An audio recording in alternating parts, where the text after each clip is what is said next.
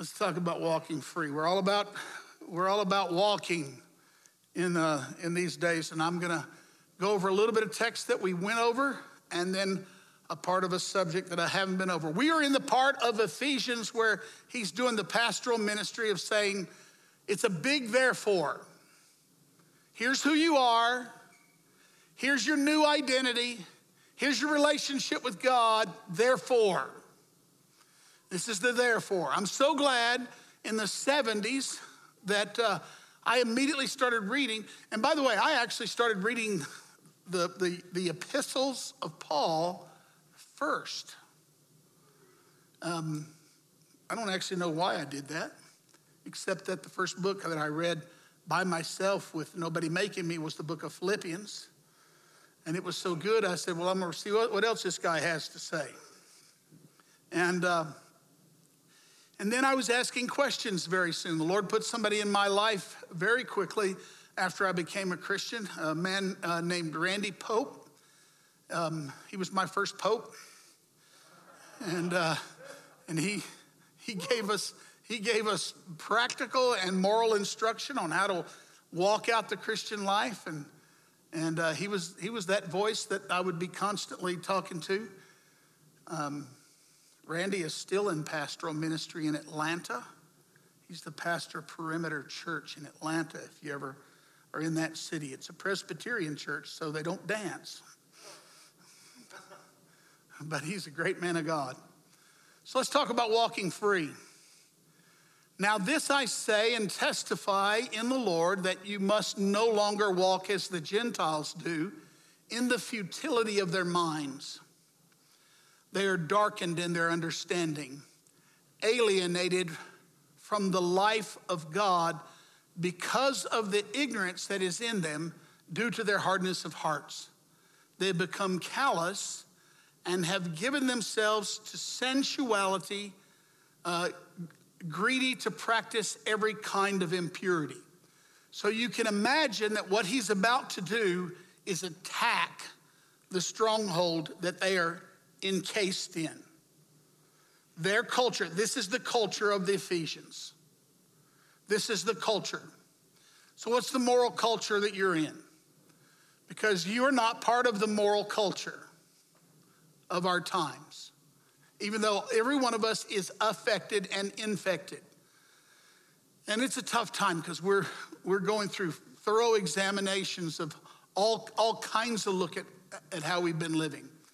But what you can count on is that uh, the, the cultural milieu that you get into cooks you. And this is why, uh, don't be surprised when you when you uh, homeschool your kids and send them off to secular universities or even Christian universities, and, and suddenly they get encased in a whole new uh, sight, sound, feel, taste, touch, and and it infects them. Don't be surprised. Oh, by the way, um, warning, trigger warning for the whole church and those online. There is sex in the scripture tonight. so, we probably won't be doing an anatomy test, but it'll be all right. I'll probably tell you to give one.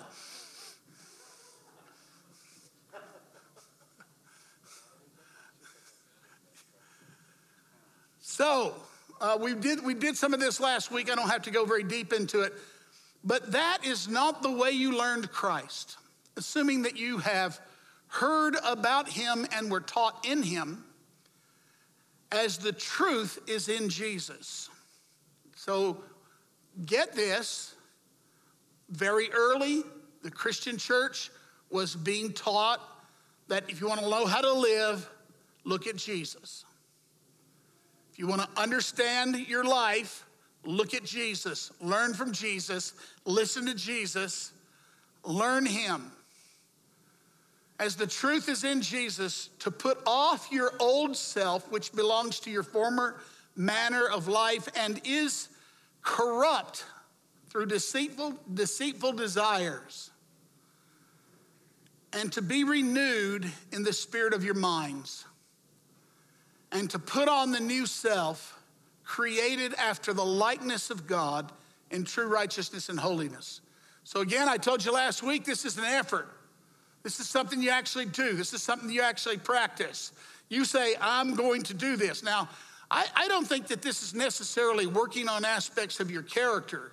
I think this is uh, like a massive des- design of identity. I'm done with that. I'm now this. When I came to know Christ, I learned some things really quickly. First of all, I learned that I don't really own anything, so I'm selling his house. Right? I don't really own anything. Nothing, nothing that I have is mine. It's everything is his. That's a transaction you have to continuously make and you have to renew your mind with so that it doesn't crush you and destroy you when things happen to your stuff. Because things are going to happen to your stuff.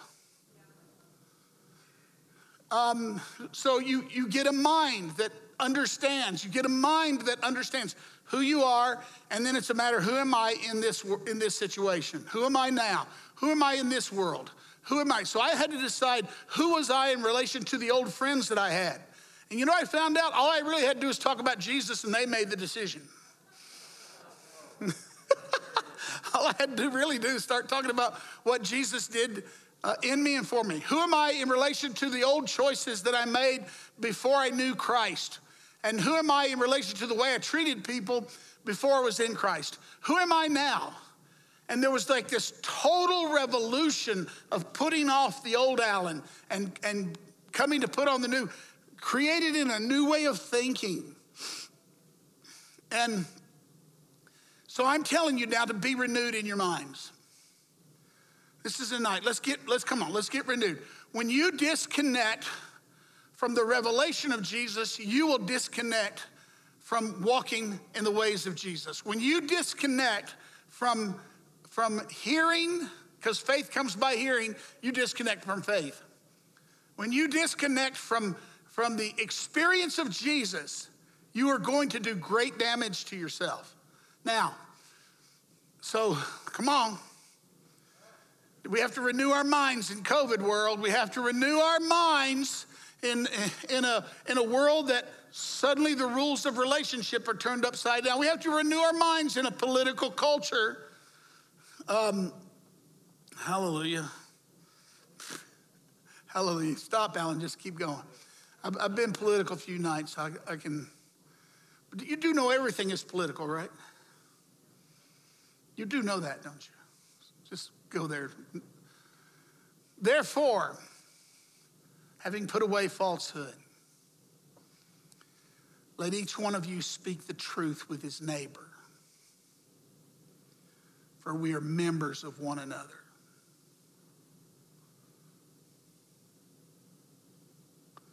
What does that mean in a time like this? Well, I'll give you an example. Who do you owe money to? Speak the truth with the person you owe money to.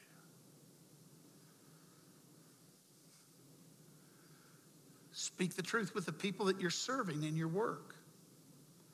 Part of the truth is the, is the bind you're in. Realize that not everybody you talk to is going to show you the same kind of kindness. But realize that transparency is the way through. We are not those who practice deception. We are not those, we are not those who manipulate people. Put away falsehood. Speak the truth with your neighbor because we're members of one another. Speak the truth with your neighbor, and he tells you why because you're, you're, you're members of one another. This is especially true inside the body of Christ. We're members of one another, we belong to one another. Be angry, don't sin. I joked about that last week. I don't have to go back into this. Don't let the sun go down on your anger and give no opportunity for the devil. Let the thief no longer steal, but let him labor, doing honest work with his hands so that he might have something to share with anyone in need. How many of you would have thought that giving the work of your hands is the cure for thievery? Work with your hands if you're a thief so you have something to give. The cure for stealing is giving. and giving something that has come to be of value to you.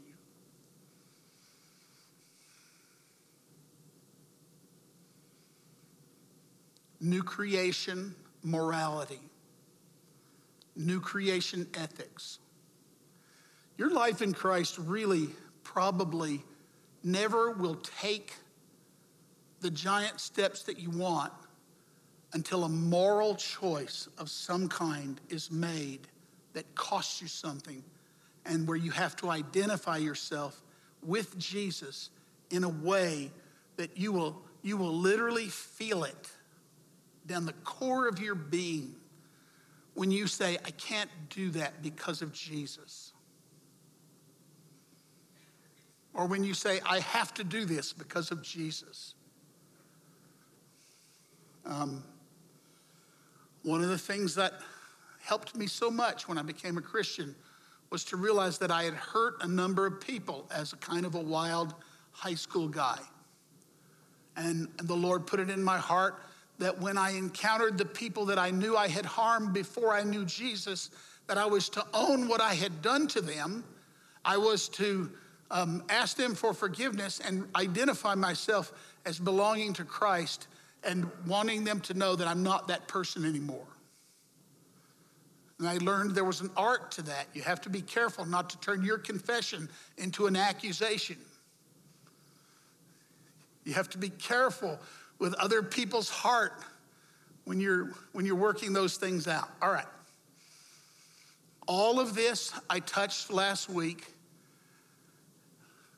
Don't let corrupt talk come out of your mouth. This is if you want to know what that's like, take a bite into something that's gone from ripe to rotten. That's the word that's used. What is good for building up as fits the occasion. Again, I'll say it again from last week. This is where living inside a prophetic culture, and if you're not familiar with that language, a prophetic culture is a culture where you look at people as they are in Christ and not as they are at their worst. A judgmental culture is a culture where you look at people in their worst and you speak to them according to their worst. But a prophetic culture is where you, you see them in Christ regardless of their behavior, and then you're able to speak to them in a way that builds them up. A prophetic culture builds people up. You see somebody that's angry, and what you do is you, you take their anger and you turn it into uh, because what, what, usually people are angry about is they're usually angry about something that somebody's done that's wrong and maybe have, was done wrong to them. But especially if you see them angry at something that was done wrong to someone, all you do is turn that right into, I see that you have a heart for, and you prophesy into their life and build them up. Give grace to the hearers. Giving grace to your hearers means having conversations that allow people to say what they need to say. Giving grace to your hearers means having conversations that allows people to understand you're aware of your effect upon them. Giving grace to your, to your hearers means speaking to them in a way that instead of eliciting defensiveness, elicits openness. I've mostly learned these things through failure. You don't have to go to my school, you can get it for free. But you'll, you'll get your own school of that. And notice the, the, this opposite thing. He says, don't give place to the devil. And he says, don't grieve the Holy Spirit. Um, this is where people get the whole idea of an angel on their shoulder and a devil on their shoulder and that battle that's going on. It's not really that way. But, but Paul is saying, don't let a spirit that inspires wickedness inspire you. Allow the Holy Spirit that ignites glory, goodness, holiness. Being, and so, what I want you to know is after the communion, we're going to go into a time of teaching of the new part of the scripture tonight. When we do, Here's what I'm saying everything that the scriptures touch on is an opportunity for Holy Spirit to bring a grace to your life for what it's calling for. You don't hear moral teaching from scripture and try harder. It never works. You, you hear moral teaching from scripture and receive breath that you might. Jesus is steroids for morality. he, he empowers you. Don't grieve the Holy Spirit by whom you were sealed to the day of, of redemption. Get the bitterness and the wrath and the anger and the clamor and the slander, get it out of you. Put it away from you, along with malice. That's what inspired old Abe Lincoln to um, speak and say, with malice towards none. The greatest phrases a president has ever spoken. Lord, please help Donald Trump to read Abraham Lincoln. Yes, I can say that. You won't die from it, and he won't either. Be kind to one another, tenderhearted,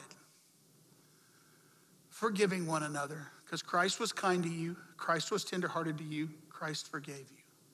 And that brings us to this, doesn't it? Be kind to one another.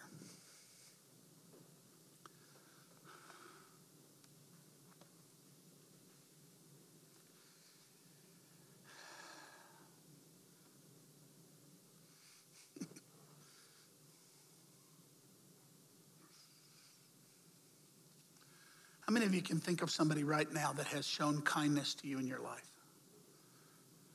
Okay. Give thanks for them right now. Give thanks for them right now. Tenderhearted. How many of you, I say tenderhearted, and the person immediately comes to mind that's in your life that's tenderhearted? Let me see that one. A few less.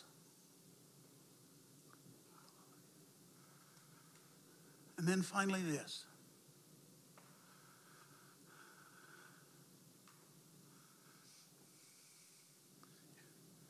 This is a forgiving. Gail put a wonderful little story that CBS had on it. Was it this week, Gail? Did you see that this week? I don't know. She put a wonderful story of forgiveness on her social media. My wife hardly ever puts anything on social media. I think it's because of me. She put a story on there about a police officer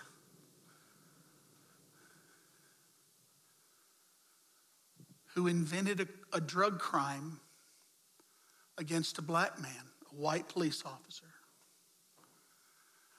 that sent the black man to prison for four years.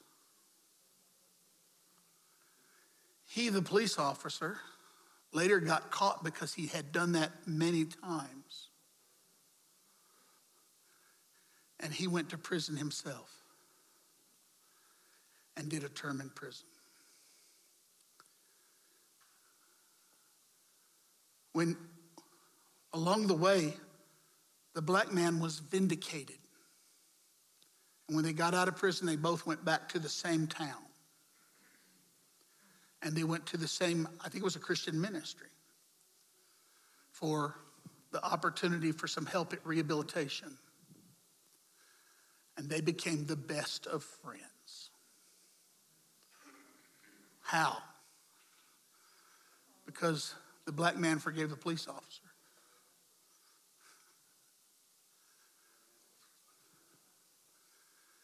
Forgiving one another as God in Christ forgave you.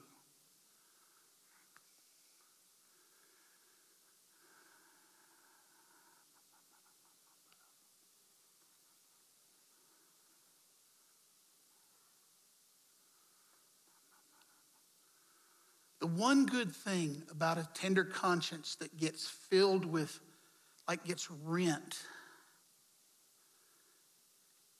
is that you come to God knowing what He's done for you.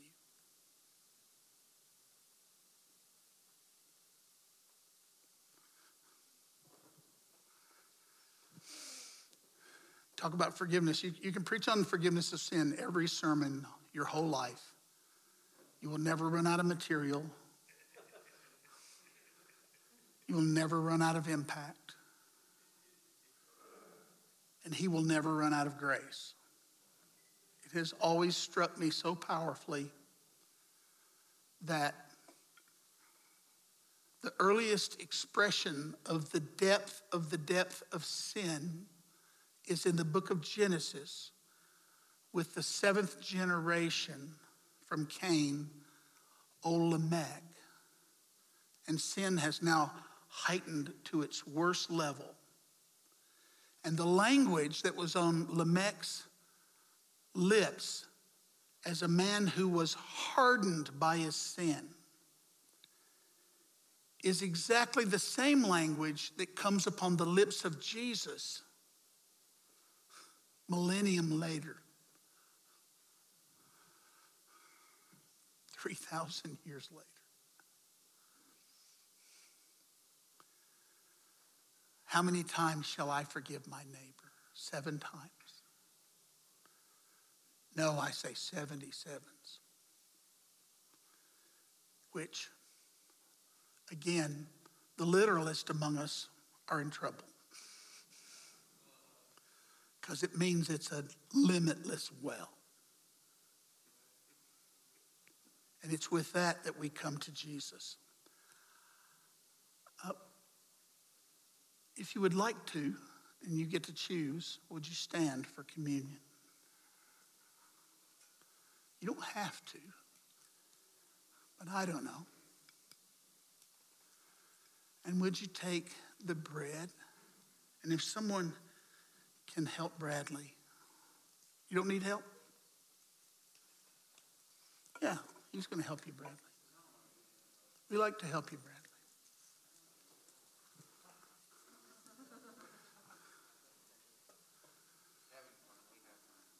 Yeah.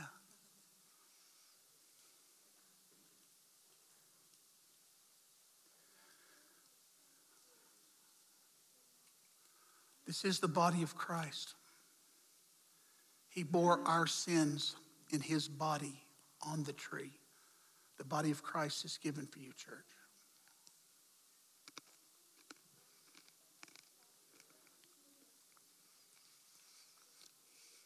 New covenant, as described by Jeremiah, meant they would have a personal knowledge of God and they would have their sins forgiven.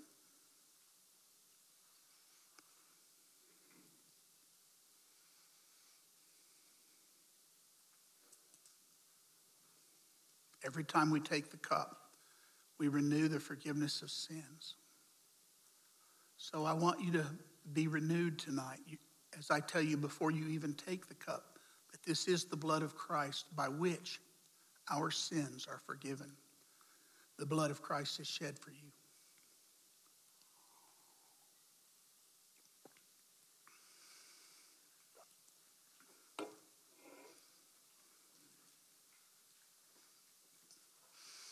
Now feel that. Feel that fresh wash of God's forgiveness. Feel it come over you, and then understand that I'm saying to you, even as you've been forgiven, you can go out of this place tonight forgiving. I hope you're mad at somebody so you have somebody to forgive.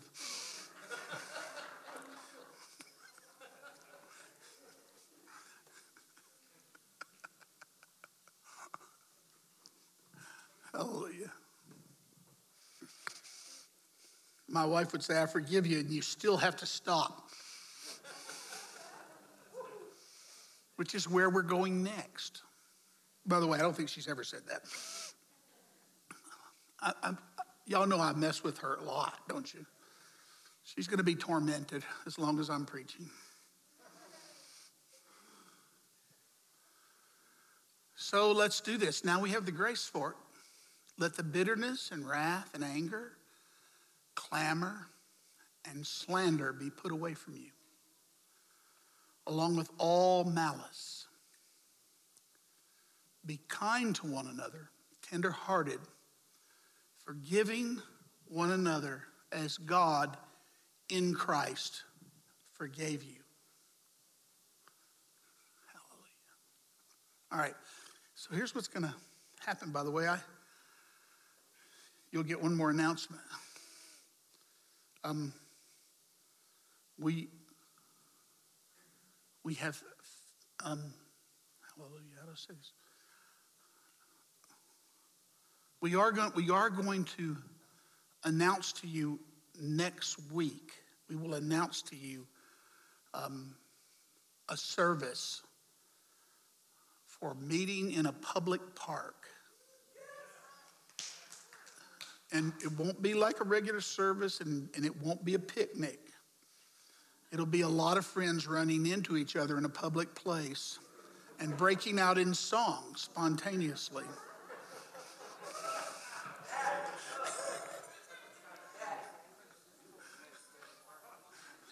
Actually, actually, I think we can actually do it. We just have to practice social distancing and masks and so it'll be good. We'll we'll have some prayer and worship and like the shortest sermon I've ever preached. You want to come just for that. I'm going to come just for that grace. If there's a grace on that, you want to see it. When we're done tonight, we're going to, we're going to pray for one another like we did last week. I had more expressions of people saying, okay, now we feel like we're us again because we prayed for one another. And so when, I've, when I'm done, I'm going to ask you to come forward and, and stand close, and then myself and whichever of the pastors want to help me will come up and we're just going to lay hands on your head. We're not going to do anything else. And bless you. Okay, we're going to do at least one other thing. We're going to bless you.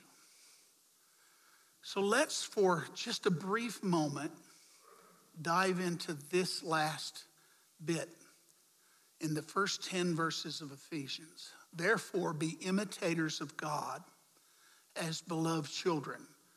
Because you've been forgiven, now be imitators. Walk in love as Christ loved us. So Christ forgave us, we can forgive. He loved us, we can love. He gave himself up for us, a fragrant offering and sacrifice to God. Now we can give ourselves up for one another.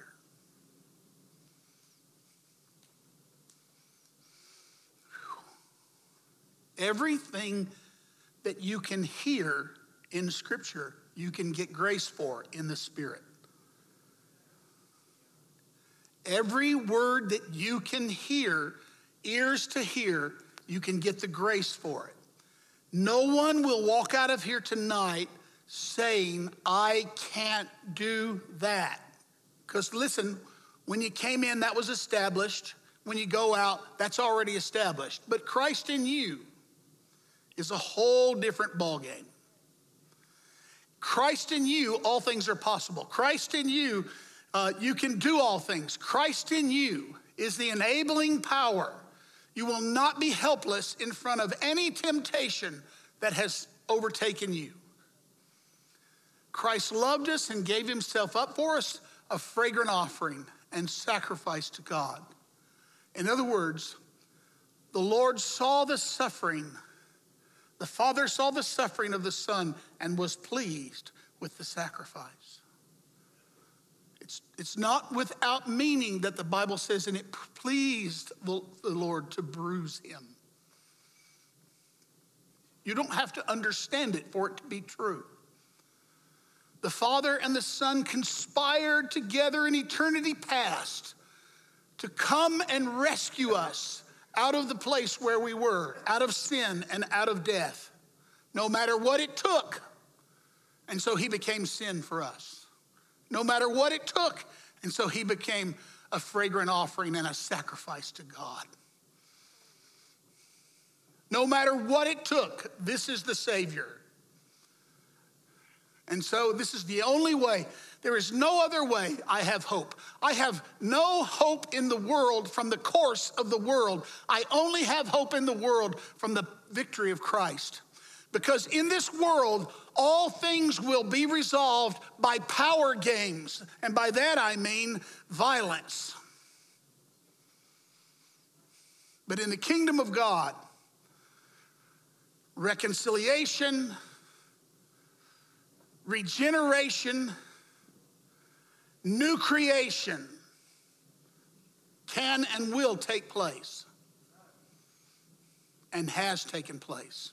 Now, he comes to the heavy lifting that sexual immorality and all impurity or covetousness must not even be named among you, as is proper among the saints.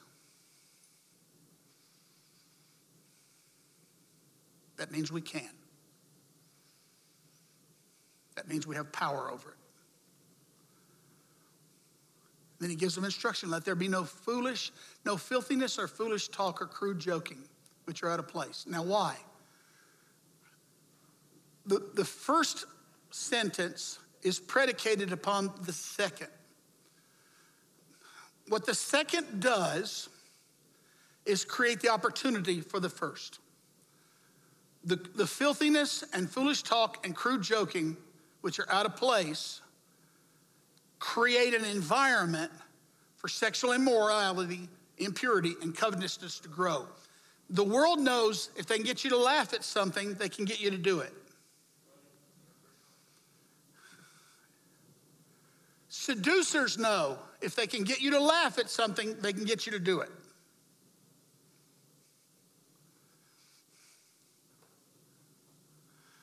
One of, one of the hardest things that happens to you is, is, to, is to let this grace come upon you.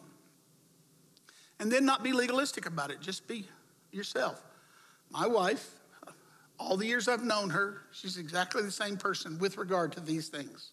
Exactly the same. Never been any question why I fell in love with this girl. It was her moral integrity. It was the it was the quality of moral purity that she carried that I went, that's the most irresistible thing I've ever seen in my life.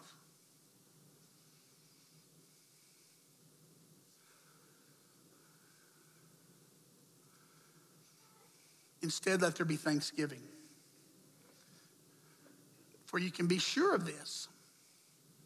And the book of Ephesians uh, or Thessalonians says this, and this text says this, and it's I'll, I'll use the word my old professor used. This is scarifying.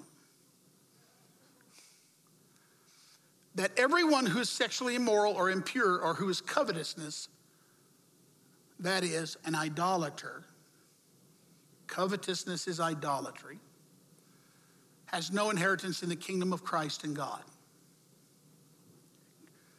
Okay. So let me just read it again. But sexual immorality and, impurity and covetousness must not be named among you, as is proper among the saints. Let there be no filthiness or foolish talk or crude joking, which are all out of place, but instead let there be thanksgiving. Why do I read this scripture over and over and over to you? Because I believe more than any pastor you will ever have that faith comes by hearing and hearing by the word of God. And I believe that the grace for doing comes from hearing. And I believe that the power of God is in His word, not mine. And so I want mine when I stand up here to be filled with His. You may be sure of this that everyone who is sexually immoral or impure or who is covetousness, that is an idolater, has no inheritance in the kingdom of Christ and God. Now let's let me you say that is like, like that's rough stuff, right? Inheritance. Inheritance means what God has promised you'll receive.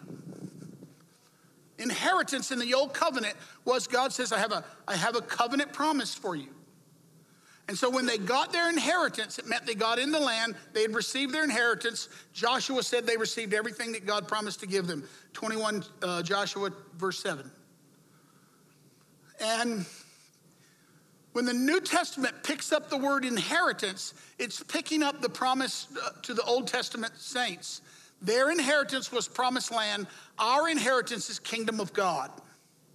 By the way, ours is the fulfillment of theirs. It's not like that, that they wouldn't be complete without us. And so he says these words, these things has no inheritance in the kingdom of God and of Christ. And you say, well, that's scary. I'm sorry, I don't know how to preach it to let us all off the hook. Because there's an awful lot of preaching nowadays that says, I'm gonna, this doesn't mean what you say, uh, you think it means, which is to say, you're really gonna be all right. A lot of preachers will preach the once saved, always saved doctrine as a means of getting people out of every other hard thing the Bible says. I won't. I'll just let you feel the force of it. And then you'll say, explain it to us. I'm like, read it. Let Holy Spirit minister to you. Let Holy Spirit deliver you. Let Holy Spirit bring you into promised land. The king, uh, no inheritance. And listen to the double down. It's the first time I've ever seen the double down. The kingdom of Christ and of God. Now, how do you explain the kingdom of Christ and of God?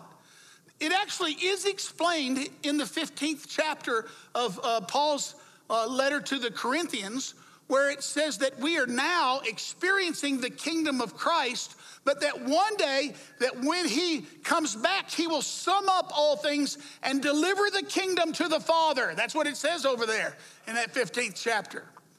So, what he's saying, this is basically saying not now or in the, in the world to come. That's how it's being said.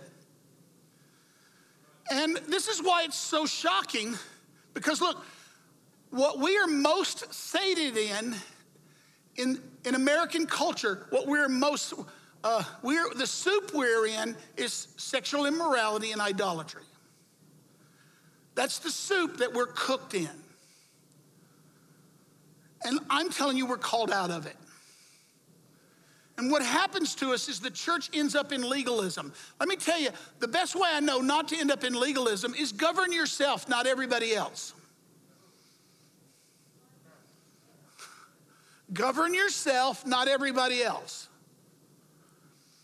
You say, well, what, what, how does that mean? You can talk to other people, but govern yourself. That's how you do it. You want to bring somebody out of something, be out of something. This is why I've said such a, I've had, I have such an appreciation today for any single person who says, I'm binding myself to moral purity. Because, uh, because I want you to know, if you want to pray for a curse to be abated off our land, the, the curse of not getting married that's on the American culture, it, it hit Europe and it's, it's all across Europe, and now it's on us. People not getting married. People not getting married because A, they don't have to get married to, to fulfill the sexual bond. And, and B, they don't want the responsibility that the sexual bond implies. Uh, I always do this. I really want to talk to you a fair amount about this business of the sexual bond. But I'm, but I'm, no, I'm not going to keep you forever. I'm not doing that. Um, I'm going to tease you with it and say we'll, we'll do more on it last, uh, next week. Let no one deceive you with empty words. Listen to it. Let no one deceive you with empty words. He gives this really hard instruction, and then it's as if he says, Oh, they're going to tell you it's not really true. They're going to tell you it's not really true. Let all impurity and covetousness, they must not even be named among you. Now, listen, he's already told you that that impurity has a lot to do with sexual immorality, and covetousness has a lot to do with idolatry. These are the things, if you want to get real simple with life, immorality and idolatry, these are the twin horns of the devil. These are the two things that we get hooked on worship of something that isn't God by desiring it with all that's in us, or worshiping another human being in, in desiring their body. And, and these were the things that when, when, the, when the Jews saw that the Gentiles were flooding into the kingdom and that God was pouring his Holy Spirit on them, and they were being compelled to relinquish the law of Moses as a binder on the Gentiles, they said, only these things. They have to put away their idols and they have to give up their sexual immorality. And they never compromise these things. And if you want to say, is there evidence in the world that there might not be much of a church? These two things are saying to us the church might be a lot smaller than you think it is. I haven't preached like this in a long time. I, haven't preached like this in a long time. Um, if there is an actual renewal, it will involve getting rid of our idols and getting rid of our immorality. And frankly, our idols have been torn from us by this disease, and it's something to give thanks over. You say, in the midst of this, in this affliction, we can say, we've actually discovered that we can live without our idols. We've actually discovered that we don't have to have them. It's a phenomenal reality.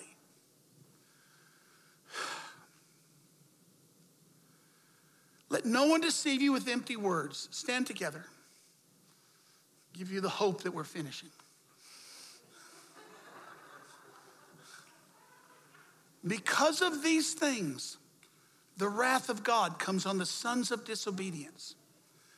Now, guys, this surprised me because in the book of Thessalonians and right here, the Bible associates the wrath of God with immorality and idolatry. Therefore, do not become partners with them. I'm thankful to Bethel for using the language of what we partner with. For at one time you were in darkness, but now you're in the light of the Lord. So walk as children of the light. The fact that he's telling them this is the evidence that, that it wasn't automatic, but that it was possible.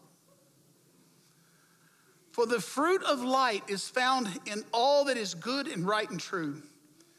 And try to discern what is pleasing to the Lord. So you say when you're asking when you're asking the moral question, the question is always is it pleasing to the Lord? So whenever young people used to would ask me, "Hey preacher, is it all right if I you know what I say? Love the Lord and do whatever you want to do. Love the Lord with all your heart and do whatever you want to do. Because I'm really not afraid of that.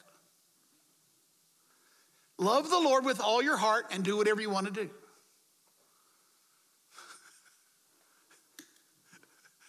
Some, some of you are afraid that I, you're like, oh, you just threw away your whole sermon. No, I know what loving the Lord with all your heart is. I know what it is.